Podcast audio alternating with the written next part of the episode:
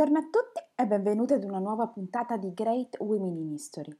Per conoscere la donna di oggi andiamo nella Francia del Settecento per incontrare Barbe Nicole Ponsardin, donna leggendaria la cui morte del marito aprirà la strada per farla divenire una delle imprenditrici più famose della storia e inventrice, tra le altre cose, del primo champagne rosé.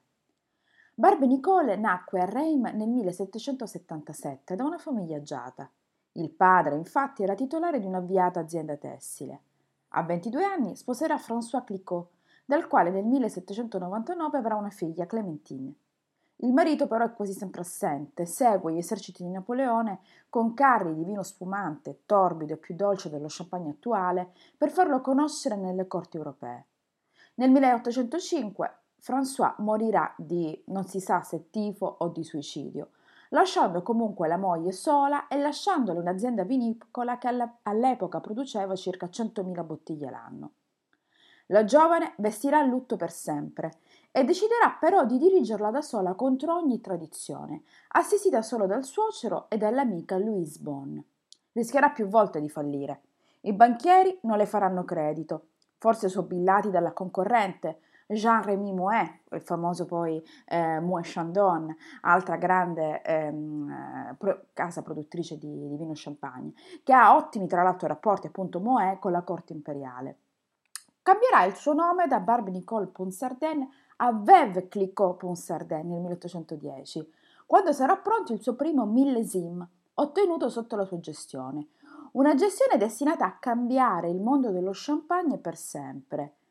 Spinta infatti dalla sua massima di vita, una sola qualità, la primissima, Madame Clicquot sognava uno champagne pulito da servire in bottiglie per conservare meglio il perlage e non quello torbido e pieno di residui, frutto della tecnica classica detta champenois, ideata alla fine del, XVII secolo dal monaco francese Don Pierre Perignon.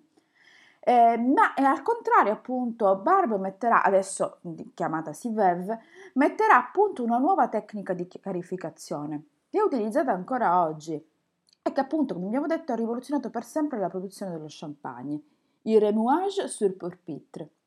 In virtù di questa tecnica, ogni giorno le bottiglie vengono ruotate manualmente di un quarto di giro, così da staccare i sedimenti dal vetro e farli scendere sul tappo che poi viene sostituito. Così il vino resta chiaro e limpido, un segreto che Barb Nicole riuscirà a mantenere per 15 anni, in una città tra l'altro dove tutti si conoscevano, forse perché condivideva i suoi profitti con il personale. Il successo di vendita è immediato.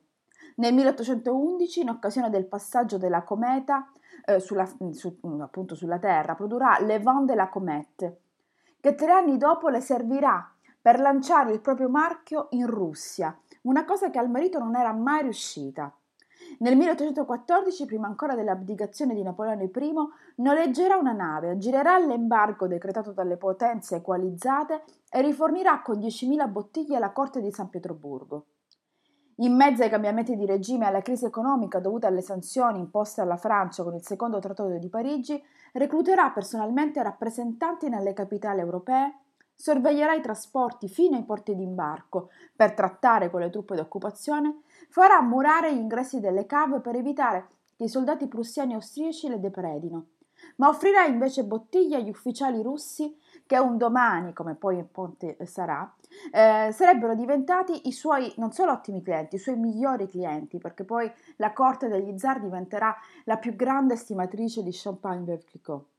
E in questo scenario, tra l'altro, che nasce l'arte del sabrage, cioè la particolare tecnica che, per aprire le bottiglie di champagne con la sciabola, per mano appunto di questi soldati eh, russi a cui lei donerà le bottiglie.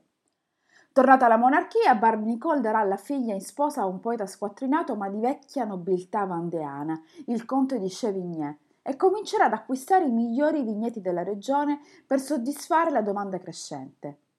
Nel 1821 prende come apprendista il giovane Edouard Verlet, questi di 23 anni più giovane di lei, che sposerà e al quale nel 1841 eh, lascerà la direzione dell'azienda che oramai vendeva mezzo milione di bottiglie l'anno. Alla morte di Veve le bottiglie vendute all'anno saranno 760.000. Ricordiamoci che quando aveva ereditato l'azienda il marito ne vendeva 100.000. Ma Barb non era contenta. Pensò che il suo champagne, già famoso, meritasse anche una selezione top. Realizzò allora il primo champagne millesimato della storia con vini di una sola vendemmia che veniva indicata sulla bottiglia. Ma si spinse oltre, tirando fuori dalle sue cantine il primo champagne rosé che si conosca. Nel 1843 Barbe Nicole si ritirerà nel castello neorescimentale di Boursault, che aveva fatto costruire per ospitare degnamente il genero, la figlia e la nipote Marie Clementine.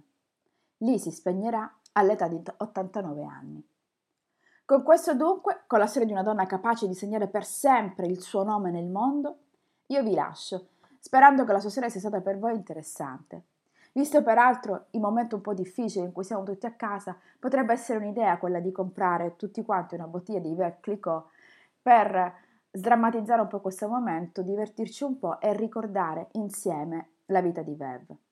Come sempre, comunque, io vi do appuntamento a martedì prossimo con un'altra grande nonna del passato. Grazie per avermi ascoltato. Alla prossima!